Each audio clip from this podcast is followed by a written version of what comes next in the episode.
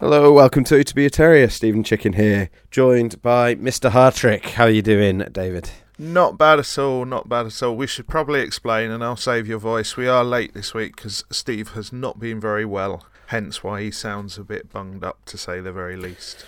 Yeah, so apologies for that. Um, yeah, we, we found it, I think, even after the Blackpool game, we were finding it difficult to find a recording time. Um, we set up Monday night and then couldn't do that, and then by and then we sort of penciled in Tuesday night, and by the time that rolled around, I was. Uh, under the, the grip of this horrible cold or COVID or whatever it is I've got. Um, so, yeah, apologies for the, the lateness on this one. We've got loads to talk about, though. So let's crack on. Um, the transfer window, first of all, I think, Dave. Um, three new signings on deadline day, a few outs as well, including most of them, you know, younger players, B team players going out on loan, but one or two notable departures, even if they're just loans for the time being, um, as well. We'll start with with the ins. It was Luke Mbete, Mikhail Helik in the end, and Tyreece Simpson. Uh, not necessarily in that order on the day, but Simpson I think uh,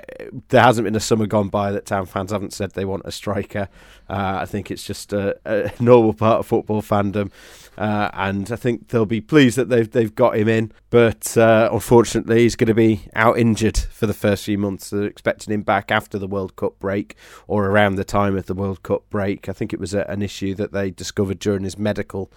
Do you think it makes sense that they went ahead with that, regardless? Yeah, because I think if you've identified a player, if that's your man, and you're in it for the long term, um, I think go for it. My scouting on Simpson and having seen a little bit of him is that I'm not trying to dampen anyone's enthusiasm, but I think he's very raw. Um, I think he's got a lot of really good attributes and a lot of things that point towards him potentially being very good longer term. But I th- I think there's certainly work to be done and a way to go. So, in a way, having a few months on sort of light duties and then building into training and and uh, etc.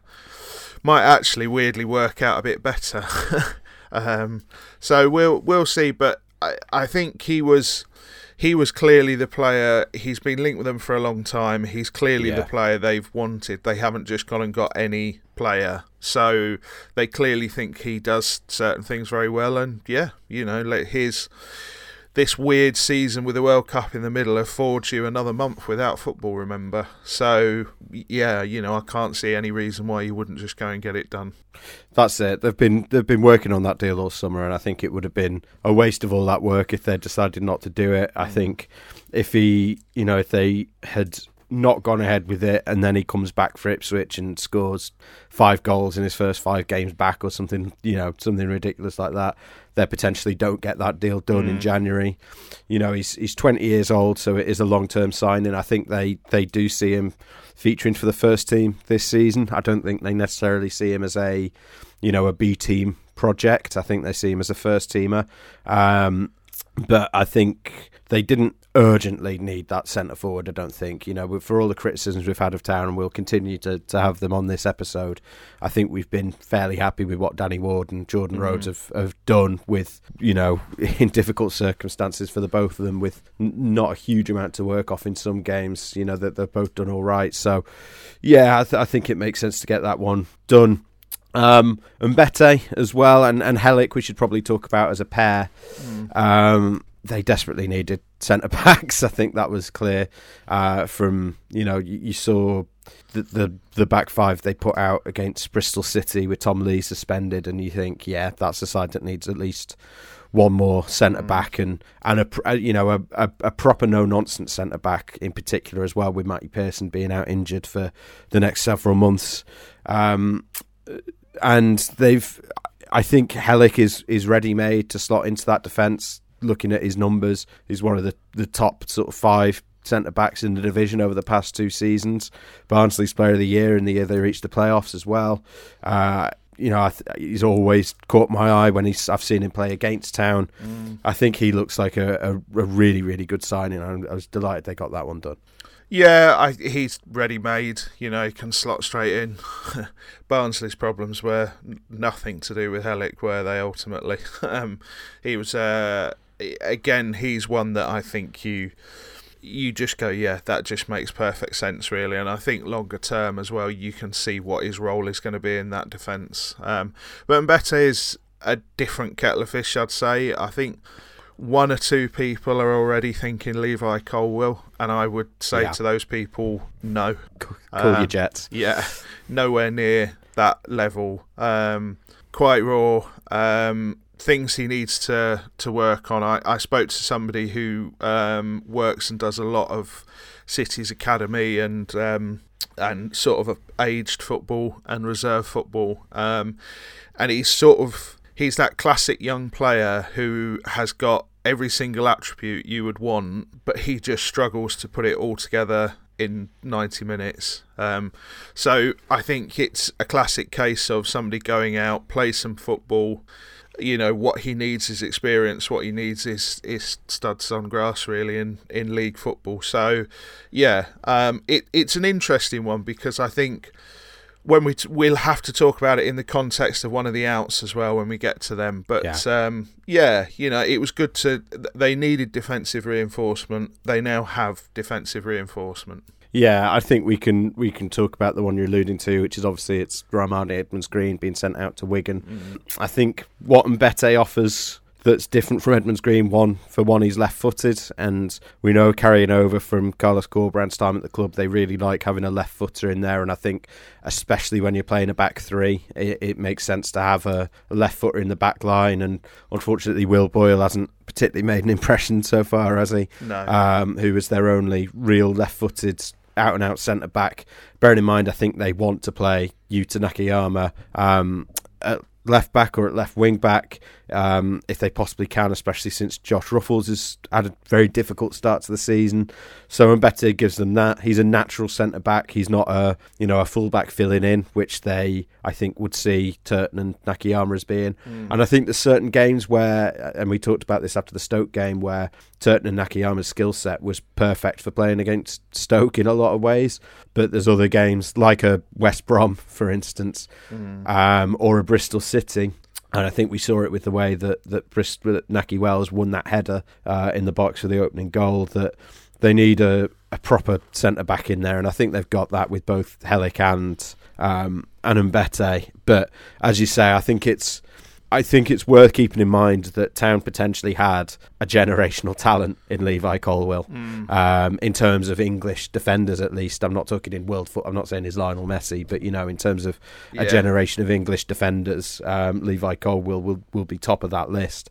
Um, and I think you need to sort of keep that in mind when you're judging Mbete. Um, you know, he's he's not the finished product. He's he's 18, but he gives them another option. Um, in in an area where they needed it. And as I say, I think Helik as a not just as a replacement for Pearson. Um, I think he's ideal for that, but also longer term. You know, he's what is he, he's twenty six, just turned twenty seven, yeah. I think, yeah. over the weekend. Um, you he, know that he is steps a player. into Tom Lees' role next season, doesn't he? I think. Yeah, yeah, he could be there. You know, and Lees has just signed a new contract, but I think, you know, Helik potentially they'll be looking at him and thinking we can get three, four years out of him and potentially get a decent fee. He's Yeah, he's going to be a starter yeah. for years potentially. So, I think maybe that was a bit of. Um, you know, I think at the start of the summer they wouldn't have been looking at signing a player like like Helik, but I think Pearson's injury sort of changes that, doesn't it? And I think some people might ask why they sent out Rarmani to bring in an unproven player like Mbete. Um, I think you just need to look at the fact that Rarmani hasn't completed 90 minutes yet mm. this season. Um, I think he, you know, and I think that sort of, without getting into the ins and outs of it, I think that sort of tells its own story, doesn't it? Yeah. So can't be going down um, with cramp at you know a few games into the season. You've you've got to be up to speed at that point. Yeah, exactly. So yeah, I, I think Helik in particular could be a real difference maker for Town. Um, the other big out really was was Josh Koroma, uh, who's gone to Portsmouth. Um, I believe it's come out that there was uh, other championship interest in him, and he, he opted to go to, to Portsmouth instead. Obviously, there's the, Cowley the connection. Danny Cowley collection, yeah, and it was Coventry that, that were in for for Koroma. Um, and at one point, I think it looked like he might be going there, and then he ended up going going to Portsmouth instead. I think either move would have been good for him, but I think League One, you know, that as much as he's not been performing at anything like Championship level the last year, you would hope that Josh Koroma can go into League One and be a, a star player in that division potentially. Uh, Potentially, yeah. I think that when it, uh, the offer he had from Coventry, he was going there to to fight for a place and have to have to play well to keep it. It's worth saying. I think the part of the appeal at Portsmouth is he is going to be given a little bit of time to to get up to speed. They're not going to drop him if he has a bad hour, you know. Um, and he needs to put his game back together again a bit. He's Yeah. he's struggling in various aspects and I, I think it's I think it's mental as well as a physical thing and you know Portsmouth are a side who are extremely Danny Cowley now you know 18 months in and I I'm not disparaging by that at all you know they're an extremely successful unit now who are incredibly well organised and have uh, before Josh Koroma even came, had a couple of real difference makers as loans. You know, that's that's what Danny Cowley does, isn't it, when he's in the lower leagues? So, yeah, I think it's a good move for him. I saw one or two people on social media who were kind of shocked because that realistically is the last we're probably going to see Mhm. of Josh Koroma in a town shirt because even if he goes and has an incredible season at Portsmouth, I just can't see Town putting a contract in front of him that he'd be willing to sign for the longer term um, for all sorts of reasons, really. So, It sort of feels like um, he helps Portsmouth go up and then signs for them to play in the Championship. yeah, yeah. like I think that would probably be his hope. Yeah, and I can't, you know, I kind of get it. The thing about Josh Koroma was that, uh, like, he's still got all the potential in the world. You know, we we've seen it, haven't we? We've we've seen him play exceptionally well. Um, We saw that spell where he was just dynamite. You know, he was he was. I don't want to use the word unplayable, but he was certainly getting towards that level. And then, uh, yeah, just the wind went out of his sails, and he struggled under Carlos. He he. I think Carlos wanted him to do certain things that just don't come natural to him at all, really. And uh, yeah, it made me wonder actually longer term. if you think about what happened to Josh Koroma under Carlos and the sort of the defensive responsibilities that he struggled to take on, and he ended up sort of out of the tide. It made me wonder if Corberan had still been here and they'd signed Tino Anjorin for the season, where we'd be right now. Because we now know Anjorin doesn't offer an awful lot defensively, does he? So. But no, I think it's a good move for for Corbra, uh, for Koroma. Sorry, I think it's a good move for him. Yeah, I yeah, I think it's a pity, but I feel like we'd reached a point with Josh Koroma where I think everyone sort of feels like he's gonna he's gonna be a player in the championship again at some point. Yeah, There's going to be a season where he gets you know gets to into double figures Mm. goal scoring and is a key player for someone, but it was also feeling more and more like that just wasn't going to happen at Huddersfield Town. he And weirdly he reminds me of Nahki Wells in that he's not a brilliant player, but he's capable of having brilliant spells, and he sort of lives on these brilliant spells from club to club. And it feels like Josh Koroma is a little bit in that envelope. Yeah, and and I wouldn't be surprised if he, you know, comes back and does well for someone else. Um, but yeah, sometimes it, it just doesn't work out, you know. No. Um, and I don't think that's necessarily any fault on, on either side. It's it's just it's just football. You just sometimes you're the wrong the wrong fit for a certain club, aren't you? Um, so yeah, wishing him all the best. Obviously, uh, a few other outs as well, uh, and a couple of other players that we've probably seen the last of in a town shirt. Um, Ryan Schofield has gone to Hibernian. He's Mhm. out of contract at the end of the year, and you know at his stage of his career, he really just needs to to start playing somewhere, doesn't he? Mm. Um, But he you know, also, I mean, let's be honest, Steve. He he can't play in front of a Huddersfield Town crowd exactly, again. exactly, yeah, exactly. So you know, all the best to Ryan. You know, Academy Products is from Huddersfield, um, and a lovely lad. So uh, hopefully that works out for him as well. And uh, Rolando Aarons. Uh, has also he's gone to Motherwell. That's uh, it's got a break clause in January, as I think all the loan moves do. Um, but um, yeah, obviously Rolando, we've we've barely seen him, and he was he's been fit for the better part of a year now, and we've we've just not seen him again. Just a, a move that's not worked out. Uh, a couple of other loans as well. Jacob Chapman has gone to Salford until January, mm. uh, and uh, Danny Grant has gone to to Harrogate um, to for the rest of the season. The fourth player they've got on loan at Harrogate. I think some people are a bit unhappy that they've sent out Danny Grant, but uh, I think you and I have a slightly different take on it, don't we? Really, having seen a lot of him for the B team. Yeah, yeah. He it, like he's capable of moments, and I think part of the problem a lot of fans have, they don't see him for ninety minutes. They just see a tweeted video, sometimes by the club, of the goal he scored in a B team game. And the problem is, like, he can have genuinely been rotten for 80 minutes, but had a good 10 minute spell. And he's done that a lot. he's done that a lot. And he kind of it kind of fools you sometimes into thinking there should be a, a, really, really good player here. And I think, you know, I'm evidence based as an analyst, and I think at the moment, just wide scale when you've seen him a few times, there just isn't the evidence of that. I don't think it, that he's a, he's a bad player by any stretch or anything like that. And he I, could well get there. And he could well get there, but he's ju- he's nowhere near good enough to play in a championship side week in week out. No, nowhere near. Um, so I think it's it's probably and that that's that's not a slight on him either. No. It's just you need to you need to bear in mind this is a player who takes time. yeah, he he he was semi-professional in mm. Ireland. You know, he was he was a university student um, on top of playing for Bohemians, and um, then has come to to the professional club for the first time and spent you know a year out either injured or or ill, which is again no no fault of his, no. but means that he's missed out on a a year that he could have used getting up to that championship level. And when we've seen him for the B team, he's he's a player who, if you only sort of see B team games through YouTube clips or Twitter, you know, the goal um, videos that they post, he looks great. But if you actually watch a game, you go, oh well, he's not mm. doing this, he's not doing that. And again, we're not getting on at him, but we're just sort of responding to the backlash and people saying why have they sent him out.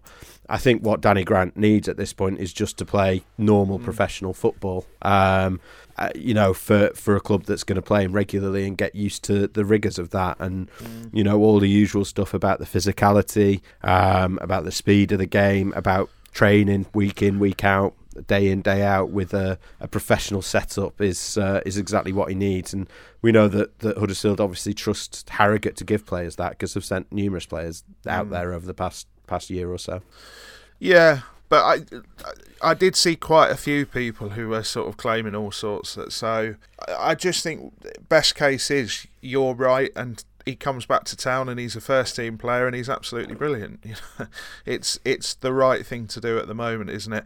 I think the Jacob Chapman one is quite interesting as well because I I, I think Chapman again has got he's one of those players who's got a lot of the right sort of attributes so he just needs to play some some proper football now so I'll be be interesting to see if he can get into that Salford City side longer term and and how he goes on yeah one to keep an eye on um, I think he's uh, he's going to be sort of challenging for a place but the point with Jacob Chapman I think crucially is that you know, if I think if Lee Nicholls got injured or suspended or whatever, I think they would look to either an emergency loan or a free agent rather than playing Chapman or Bilokapic.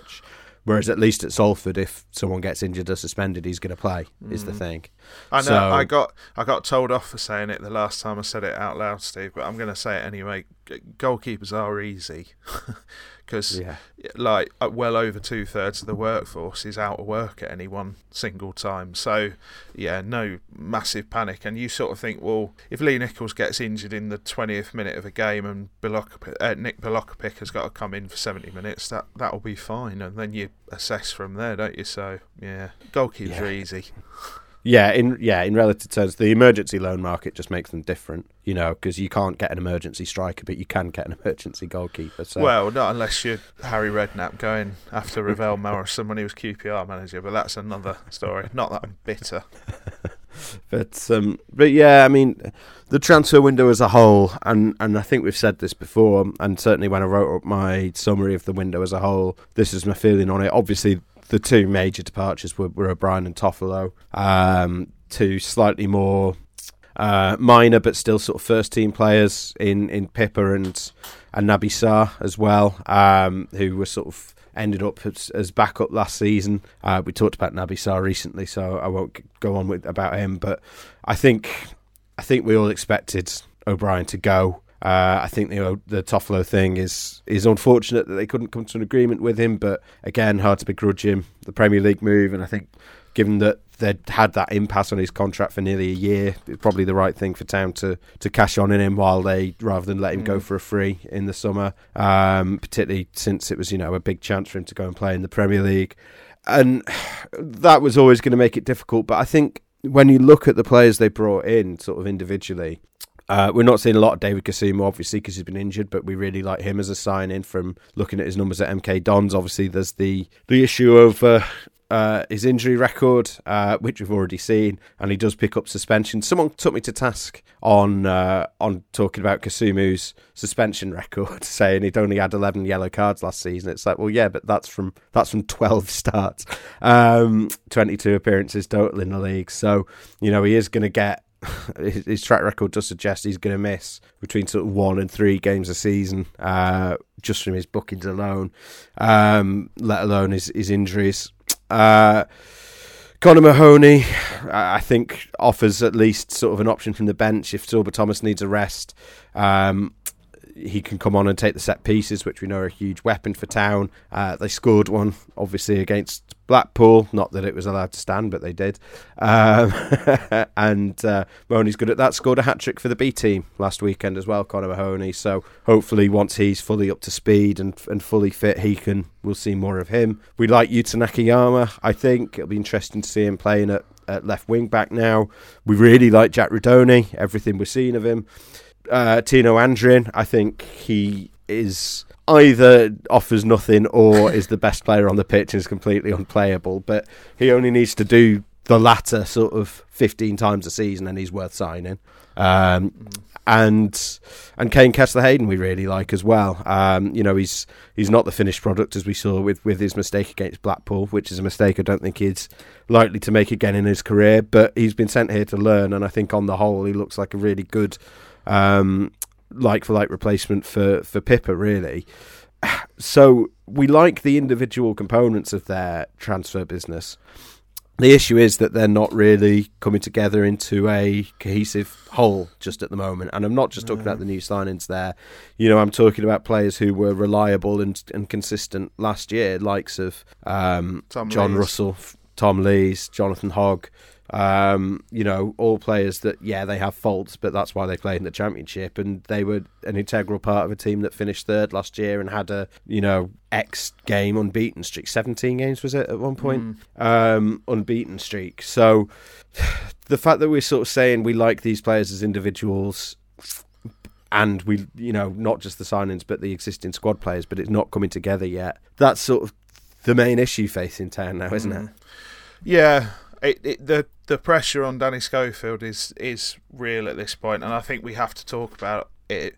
And it is in part because the transfer window on paper, yeah, it looks it looks good. You can you can make a very decent town eleven now. You know, if you if you lay it out on paper, paper and assume everybody's fully fit, they've got a pretty strong first team, and these pieces have got to start coming together fairly quickly. And um, yeah, they've been unlucky with one or two injuries. I think you can't underestimate how big an in, uh, miss Matty Pearson has been yeah. in that that back back three or back four or however he wanted to play it because Pearson he, he gives them a bit more balance. He gives them a threat on set pieces. He's also very happy with a certain role, so you can that whoever's next to him can get on with doing something a little bit different. So they are missing a sort of key element, but yeah, I, I just think the the options they've got are fairly decent now, and they've got to get an 11 that works and a system that works. I, I still think there are system problems, Steve, because I still yeah, think exactly. they're struggling to find. Okay, we've got this. We've got this. What looks a, a competitive and a decent squad, but it's not so much what is the first 11. It's what is the best formation to get the best from these players mm. we have. Um, we talked about the midfield issue at length. I don't just think it's a midfield issue now. I think you've got to look when the transfer window closes, you know exactly what you've got, don't you? You know exactly mm-hmm. what you've got. So it's time to go, okay, well, we've spent this time sort of getting to this point and now this is this is us, this is what we are. And I still I'm still not sure what Danny Schofield's town is. I think that's a bit of a problem. I think the biggest problem is obviously they spent the summer working on this this new shape that he tried yeah, out for the, the, first few games, and that very, very, very quickly became apparent just wasn't working work. and wasn't wasn't going to work. Mm. Um, and you know that is time you can't get back. Um, obviously, it was a difficult situation for for Danny to come into. You know, he wasn't expecting to get that job that quickly, mm. um, and Corberán's resignation really caught them on the hop. And you know, I've got sympathy there, but you know the the the fact of the matter is that his plan didn't work and he's had to to change things up. Um, and I think, despite the last two results since we last spoke, we're not going to talk about the games in huge detail because we're recording so long after them that they've, they've been and gone by now. Mm. But long story short, when you look at the underlying numbers, when you look at the shots they've had, the shots they've allowed, the XG, the XG against, the expected goal difference, the amount of territory, the amount of possession they've had, all the numbers are going up in the right direction. Mm. Um, but they've still lost those games. And yeah. you know, obviously there was the huge um, controversy in the the Blackpool game. Nakayama's goal uh, clearly over the line um, and was clear to the naked eye from the stands. So, you know, goal line technology failure is one thing, but I think I don't know. I, I understand the point of view that the referee really has to have a a big big brass pair to um, to overrule mm. the goal line technology. But on the other hand, it was so, so, far over. I think you know it's it's kind of beggars belief that he didn't didn't at least consider that it might be a you know. Yeah. The the point one percent instant where it just hasn't worked and clearly a goal should be given, but it is what it is. You know, for all that controversy, you know, Town had three shots in the last twenty three minutes of that game. You know, they didn't exactly subject Blackpool to the Alamo and I think part of the issue we touched on it with Edmonds Green earlier. Part of the issue is I think there's probably one or two too many players in that squad at the moment who just can't play 90 minutes. Um, you know, like Satino Entry and Danny Ward um, have have rarely, if ever, completed 90 minutes in a Huddersfield Town shirt. Um, I don't think you know. I don't think Anjorin has at all, unless I'm mistaken. No. And, and, Danny Ward frequently got substituted last season. Um, they've obviously had Edmonds Green in that boat as well. So you know that's if you're playing those three players, that's three players you have to use your, your subs on, um, which hamstrings Danny a little bit.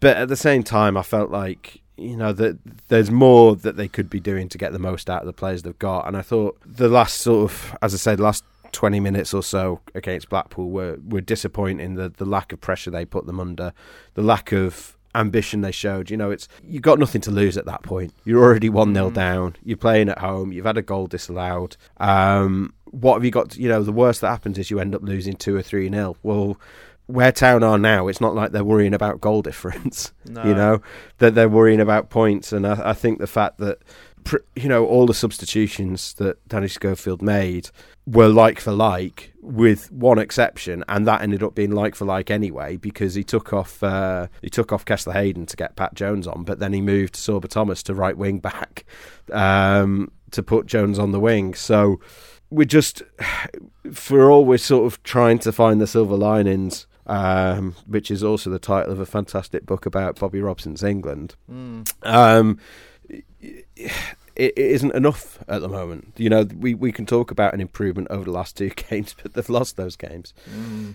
That book is available via Pitch Publishing and all good retailers, including Amazon. I, so I'm told, anyway. Plus, I believe the author's handsome.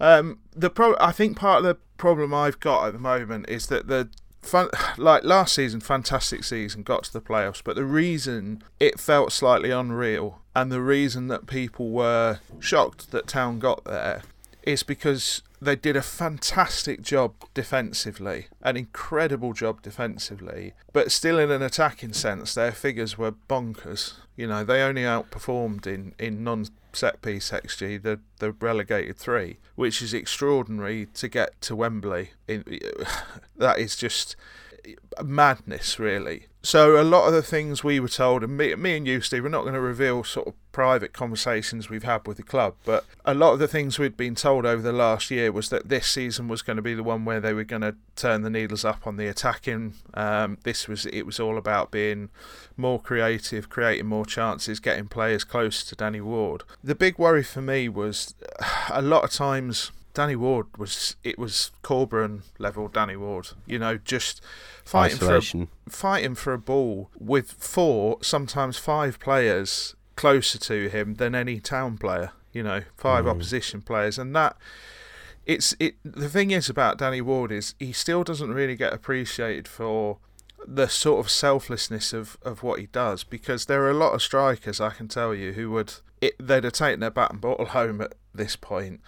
And I think these are the issues, aren't they? Because we know we've seen flashes of what Jack Rudoni can do and how he could potentially play as a 10 or play as a lot close to Danny Ward, shall we say, or play as a real creative 8. We've seen Andrew come in. We know they've got Pat Jones, who's a bit of a wild card option. I think I think Sorba's been a lot better the last few games. I Yeah. wrote a piece criticising Sorber, and I'm not saying it's because of this, but since that he's uh, I think he's been really really good. We're seeing more of the Sorba Thomas we got for most of last season. Sorba reacts to chicken slam. Um, but yeah, the uh, that's that's the issue. Th- those attacking needles at the moment they aren't moving, and they they've become a lot more possession based. But the problem is that possession has to lead to something. And the other damning thing, which is attack related, is my since I've, we started doing this podcast, there's certain things I've come back to time and time again. And one of the things I've said to you a million times, Steve, it feels like at this point, and I know you've told me a hundred million times never to exaggerate, but that's how many it feels. Towns still don't do anything on adrenaline. They still like. Uh, When a whistle goes for first to second half, you never see him have that 10 minutes where they come out and they're like proper charged up from the dressing room and they just properly go for it. They never, you know, 1 0 down, as you pointed out, 1 0 down with sort of 15 minutes to go. They should be properly up and, if nothing else, like just pepper the box with crosses and long balls. Just try and get it in there and get bodies in there. They're just not doing that, you know. They're just not creating enough, and it's good to see them play with the ball more. It's good to see them have more mm possession, but they're just not creating any more clear-cut chances realistically. And the the needles are moving game on game, but it's so slight and so I wouldn't say it's imperceptible to the human eye, but it's very tough to make a case when you keep losing games. Yeah, I think it's it's one where I thought against Bristol City or Blackpool, I thought they were noticeably better, but like I obviously fans' reactions to stuff is very based on the results, which you would expect, and and is really how it should be because you know there's no reason why a fan should care about oh they've had their XG is improved by a goal if they're still losing games. Like it, you know, that isn't why anyone goes to watch football. But watching with that more sort of analytical eye, I think the the improvements were there to be seen with the naked eye. But as you say, in such a slight way that I don't blame the fans for being unable to see it um, because we had, you know, we had messages during both games saying this is awful, this is, you know, this is terrible, this is you know more of the same. And i don't think it was more of the same but i don't think it was so appreciably better that i could particularly blame blame the fans for not seeing it. Um, i think i think you need to sort of remember just how bad they were against burnley and birmingham. Having a little bit of adrenaline for like 10 minutes in a game i i think that i think that helps that you know because i think if if if Townfast could have come out of that Blackpool game and Town had just thrown the kitchen sink at it for the last 15 minutes, I just don't think you come out with the same feeling. I think you come out not happy, but just thinking, yeah, okay, they did. They thinking you'd have a similar response to the playoff final, where Yeah. the response would have been, "We were screwed there," not "We didn't deserve to win that." yeah, exactly. And yeah, football's football's an emotive game. We're, so we're not we're not criticising No. anyone for any reaction really. I mean, it's not like somebody's just gone and ripped your manager out of your club and half your backroom staff, and you've spent a week crying about it. It's not like that's happened. but um, it's it's getting harder and harder for me and you to sit here and make a case that everything is fine, isn't it? Oh yeah, impossible. I mean, they've got you know, for all we're talking about, they've been unlucky against Bristol City. They've been unlucky against Blackpool. We also need to say they were very lucky against Stoke and, and West Brom. Mm. And when you go by the XG and you go by the underlying numbers, Town have the exact number of points they should have, which is you know is four from seven games, which last time I checked is absolutely relegation form, and not just relegation form, but relegated Well, uh, with eight games to go form. Yeah, I think I think what was significant after that Blackpool game, and I think it's a change of perception and a change of thought process, is they're no longer just a game in hand away from getting out the relegation zone. They need that game in hand, which is no gimme anyway against Coventry and another couple and you know somebody else to to not win for it to go their way and that's that's where the perception shifts and that's where you have to go okay this is this is not working as it currently is and the the other important thing to say is the games don't get any easier either Steve because like they've got Wigan coming up who and Wigan have made a very decent fist so far of of scrapping and fighting but they are very very beatable they're one of those teams Well, you say that. I mean, they've only lost one of their seven games so far this season, yeah yeah so they're going to make it difficult. Yeah, but I, I still, I still don't think there's much there. If I'm honest, I, I think you have to target that for a win, but they're not, they're not going to make life easy for Town. Put it that way, because you know what we're going to do, which is they're going to come back and make sure they have eight men behind the ball at eight all times, ten men preferably, um, and it's just going to be very difficult to break them down. And then Cardiff are a funny side. You know, they they can be really really good. It's just they've got to get this corrected quickly because it's a league where you can get cut off. And I think this season is so weird that the one thing you don't want beyond anything else is to stop playing football for a month and be in the mm-hmm. relegation zone because while some people say oh it's really good because it's going to give players a chance to sort of you know eh, get the, get their energy back keep the training one it's difficult to keep players in the groove when you have a month off but two psychologically sitting there for a month in the relegation zone where you can't do anything Wow. about it that's it's it's a weird strange mental position to be in Look what happened in COVID yeah when there were a million reasons to think that they were going to come back stronger and you know fitter and Mm. and then they were dreadful um, for the first few games back. So So it's it feels certainly the rest of the games this month and October feel like really big months already, mm, um, which is in and of itself is not a wonderful position, is it? no, I mean we're talking about the Wigan game. The the suggestion is and the guidance from the EFL. And this isn't an official position, but the guidance is to that, that as it stands, the game that game will be going ahead. Um, we'll need to see about the following weekend, um, where Town are at home against Cardiff. Um, obviously, the, the you know we're not at a date for the Queen's funeral yet. Um, there's been talk that it's going to be on Monday the 19th. What that means for the weekend fixtures, who Has the- knows? has- but I, th- Has the Queen passed away? Why, why has no one mentioned this? but um, yeah, I mean, well, I mean, they look kind of absurd for having called the football off in the first place, don't they? I could understand. Do you know what? I could understand if the London games hadn't been on, so I wouldn't have been surprised if Town's game had been off this weekend anyway. But anyway, that's a different conversation make that's not worth digging sense. into here. The fact my Yeah. daughter can't play her first game of her first season for a new club tomorrow lunchtime, like she was excited about, makes less sense, shall we say? Yeah.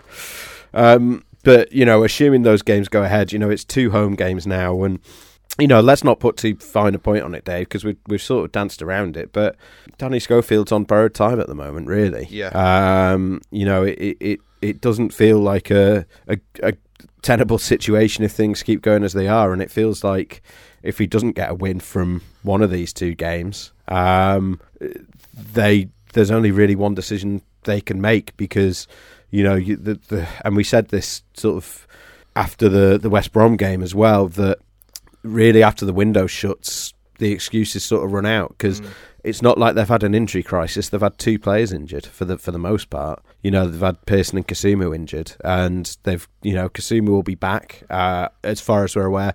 The press conference that was scheduled for Friday morning got cancelled so we've not had an injury update since um, since before the Blackpool game. Um, but you know, they were saying then that they were hoping to get Kasumu back for for QPR to at least play some part. They've got Helik in now. They've got Mbete in now.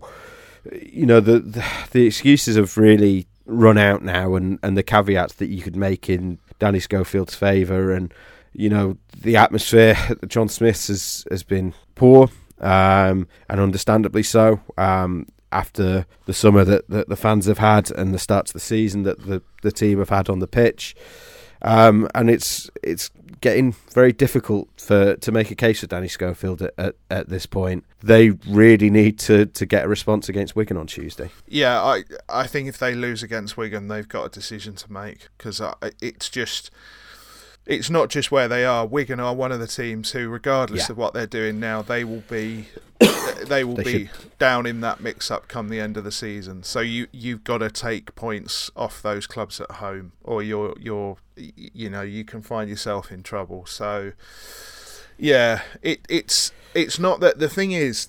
I still think there's a world where Danny Schofield can be a successful town manager, and I don't I don't think I don't think you can use the word failure either. I think there are a lot of circumstances as to why it's been a difficult start to the season.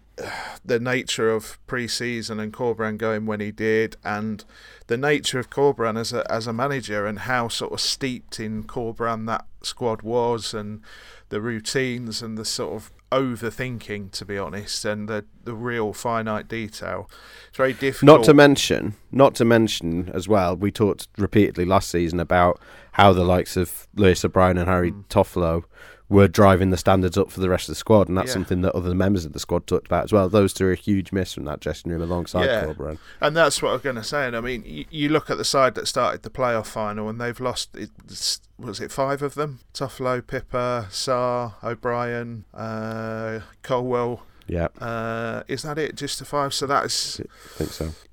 These are these are all these are all reasons and issues, and uh, it's not that I think, as I said, that Danny's like been a spectacular failure to this point or anything like that. It's just that he may prove to be the right man at the at the wrong moment. Is the thing? Yeah. It, it, it may have turned out that it needs somebody else, a different type of thinking, because I can't shake the feeling that if they can get it right, Town are going to be absolutely fine because, as I said, they've got a very mm-hmm. competitive mm-hmm. first eleven and they've got a very decent squad at this point. Mm-hmm. Yeah, I, I, think they would have expected that Danny Schofield would need a learning curve, mm. and I don't think privately, I don't think they would have expected them to finish third again this season. The issue now is that having, and this is a harsh way of putting it, but because it's easy to say in hindsight, but knowing as we do now that that summer and those first few games were effectively wasted on a, a strategy that wasn't going to work, a formation that, that didn't work, um, has cost Danny Schofield time that he can't get back. Um, and they had a difficult start to the season with the fixtures, but the reality is, like you know, they're they're already fighting from behind now just to get back to being a mid-table side, and if the results don't pick up and Danny Schofield keeps showing that he does need that learning curve, they don't have the time to give him that. You know, if they try and give him the time to do that, then potentially it costs them their place in the championship. You can't keep losing home games. No, that's the reality. You can't keep losing home games, and that's what Town are doing at the minute. And yeah, we'll see. We'll see. It's it feels like a big week this week. It feels like yeah. a very very big week. But I'm sure Brighton will get a manager quickly. That's not what we were talking about, is it? no, it's not. But you know, that's. I think you're right in highlighting. You know, Wigan and Cardiff are both bottom half teams. You know, Cardiff are one place ahead of Town at the moment. Yeah. Um, they can. They've already lost to Birmingham, who are down there. I would yeah, say they're they in can. a very false position, but like you can't you can, there's only so many times you can like make that excuse isn't yeah. there? yeah exactly. You know and blackpool i think they would have seen as a winnable game. Oh, um, yeah. wigan they'll see as a winnable game. Cardiff they'll see as a winnable game. And yeah if they don't get those wins then it's it's serious questions time unfortunately. I mean wh- where do you think the issues are? Um, you know I, I i think you're right to say the system there's a systemic issue there because to me, as I say, they are less than the sum of their parts. Yeah. Um, yeah, and that I think they need to find their first eleven, and I think they're close. But they need to find that system that everybody is comfortable in because at the moment they still have the midfield issue where we identified. I think you've got to be brave at this point, and you've got to take John Russell out of that side because he's just mm-hmm. there's he's got a lot of strong attributes, but there are a lot of things at the moment that are just not working when you play John Russell in your midfield. And I think you have to. Well, there's no other way of saying it, but you you have to be prepared to go to be braver than they are at the moment. You have to be prepared to go. If you're one 0 down, you've got to throw everything at it. And at the moment, I don't necessarily blame Danny Schofield for it. At, at the moment, I think you've still got the the squad that is left from Carlos Corberan's time are still their default setting is control keep hold of the ball if you can, get into the right shape, get into the right positions. And it's that thing we spoke about before. They need to find a way to create chaos again. They need to find a way to get a back three tied up in knots, you know, for 10 minutes and, and work some clear cut chances because it's just it's just not happening in an attacking sense. And I would argue if you look at their best moments in front of goal this season, they've all been they've all been really good moves. You know, they are capable. Mm-hmm. Think of that Birmingham goal, you know, in the second half where they they it, that was a really good goal where they just carved through them. So the capability is there, but they've just and got they've got individuals who can do it as well. Yeah. You know, Sorba Thomas, Tino Anjorin, Jack Rudoni, yeah. Pat Jones are all players that can come up with those moments yeah. of individual and, quality. And Danny Ward and Jordan Rhodes have scored goals this season already. They are both finishers, so platform them platform them, and that doesn't mean leave them in a box against three defenders while you ping a cross in from 25 yards. That's that's it, it's an impossible task, and we've just we've been here for so long at this point. It's like, okay, what else have you got? mm. What else have you got? I think the the key issue really, like we talked about moving the needles over the last two games. I think if they can, if they win the next two games, then we can say, okay, the, the Bristol City and Blackpool games were their necessary pain where they had to just get used to being a team that's in control again um, and that spends less time defending because they have spent a lot less time defending over those two games, particularly against Blackpool, mm-hmm. um, who unfortunately did them on you know, on a counter attack. But that was the only real chance they created in the whole game, Blackpool, and that was off an error from a, a you know a, a teenager mm. um, in in the town side in Kaine Kesler Hayden.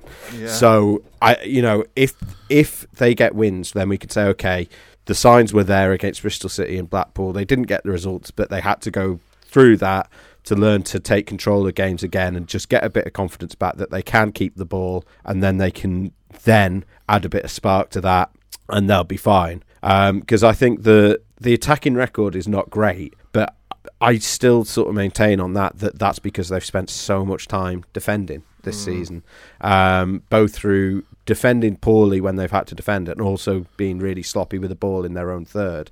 They've been they've still had those moments of sloppiness, particularly against uh, Bristol City, but I think they've been better than they were in the early few games of the season um, on that front. So if they keep that going and can add a bit of attacking verve on top of that, they should get those results. Um, the issue the, the the issue is are those performances and you know that improvement we saw, that slight improvement we saw, is that actually Town playing at their peak uh, mm. in this system and in this setup and under Danny Schofield? And if it is, then that is a, a huge worry. I don't think it is their peak, but the question is whether Danny Schofield is the man to, to get it out of them. Mm. Um, but if you, you ha- if you have a level of underperformance that can't continue. And I think we're both very much of the mind that they're underperforming in defence. They've got a real midfield issue and they're not getting the best out of their midfield and they're underperforming in attack. So it's getting a bit David Moyesian. You know, there are several areas we've identified we need to improve. exactly. And that's that is an issue.